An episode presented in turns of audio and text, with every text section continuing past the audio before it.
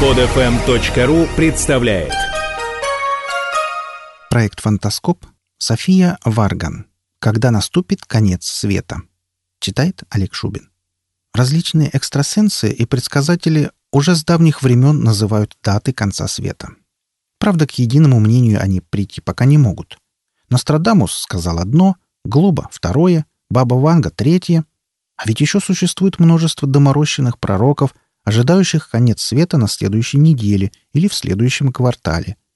Мне бы хотелось предложить несколько иное мнение относительно конца света, более позитивное. Сразу оговорюсь, я вовсе не претендую на знание истины в последней инстанции, и данная статья — только мысли вслух, изложение некоторых идей, занимавших меня долгое время. Возможно, еще кому-то эти идеи покажутся достойными внимания. Итак, конец света — в основном его связывают с угрозой глобальной ядерной войны. Что достаточно сомнительно. Человек — существо удивительно приспосабливаемое, как, кстати, и все животные.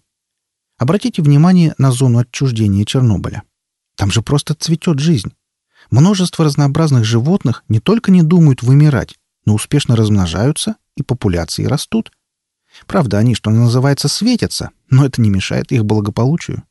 Люди способны выжить в весьма сложных условиях, и тому есть множество примеров. Да, можно с уверенностью утверждать, что при ядерной катастрофе будут миллионы заболевших, умерших, погибших и так далее. Но вся история человечества говорит о том, что даже в этом случае останется достаточное количество людей, чтобы вновь заселить Землю. Скорее всего, с человеческой цивилизацией покончат отнюдь не войны и катастрофы, а вполне мирное и гуманное развитие таких наук, как биология, генетика и тому подобное. Смертный приговор человеческой цивилизации будет подписан не военными и политиками, а мирными и интеллигентными людьми в хрустящих белых халатах. Не торопитесь махать шашками. Эти ученые меньше всего будут думать о приговоре цивилизации. Напротив, их мечта — человек бессмертный. Но что означает бессмертие? Каковы его последствия? Придется немного пофантазировать, обратиться к писателям-фантастам, которые чуть не с момента рождения первого человека пытаются представить себе бессмертие. И тут уж у кого на что хватило фантазии. Кто-то вообразил Кощея Бессмертного, кого-то привлекает идея о бессмертии части любого человеческого существа, кто-то считает, что бессмертие — дар избранным, чтобы они могли вести остальное человечество в счастливое завтра. Сколько людей, столько и мнений. Все люди всегда мечтали о бессмертии. Но приходилось смириться с реалиями. Человек смертен. Более того, он внезапно смертен. И единственный вид бессмертия, который был доступен человеку — бессмертие в своих потомках. То есть вечная жизнь достигалась и достигается по сей день путем взаимоотношений полов. Но если ученые все же смогут добиться бессмертия — все предпосылки к этому есть, и прогнозируется, что человечество получит бессмертие чуть не в ближайшем обозримом будущем. Что тогда? В первую очередь, то, о чем писали многие авторы научно-фантастических романов, то, что предсказывал Мальтус, нехватка ресурсов, места и так далее, и контроль за рождаемостью, чтобы хоть как-то обеспечить растущее и бессмертное население земного шара хотя бы минимумом благ. Поиски места для экспансии – соседние планеты, дальний космос ну и так далее. Ну а дальше что? Фокус в том, что человеку для бессмертия в данный момент нужен кто-то противоположного пола, и инстинкт продления рода напрямую связан с мечтой о бессмертии.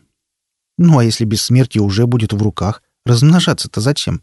Вообще, в принципе, зачем? Более того, сами различия между полами теряют смысл. Они-то нужны для продления рода, для сохранения потомков для обеспечения их выживания на той стадии, когда потомки еще беспомощны и зависимы. Так что, скорее всего, различия между полами начнут исчезать, не только в психологическом аспекте, но и в физиологическом тоже. Да, этот процесс не быстрый и займет очень, очень много времени. Ну вот примерно столько же, сколько рыбы выходили на сушу, превращались в обезьян, а те уже в человека современного. Но бессмертным спешить некуда — они могут эволюционировать сколько их душе угодно, до состояния бесполости. Вот только вся известная нам человеческая цивилизация держится именно на половых различиях. Развитие этой цивилизации обеспечено взаимоотношениями полов, начиная от Адама и Евы, Ведь именно различия между первым мужчиной и первой женщиной привели к изгнанию из рая. Напрашивается вывод. Нет пола, нет и взаимоотношения полов.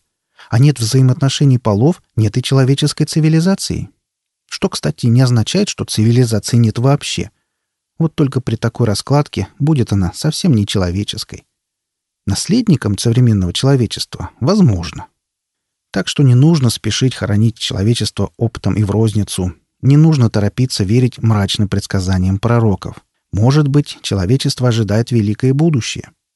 Но вряд ли мы, современные, сможем понять и представить устремления и надежды тех, будущих, бесполых и равнодушных, с нашей точки зрения, не озабоченных сексуально и не переживающих за потомков. Тех, чье время — бесконечность, и не нужно никуда спешить. Посадить дерево, построить дом и... Ну, вместо рождения ребенка они что-то придумают. Они смогут в любой момент. Вот только получится ли найти побудительный мотив, который толкал бы вперед?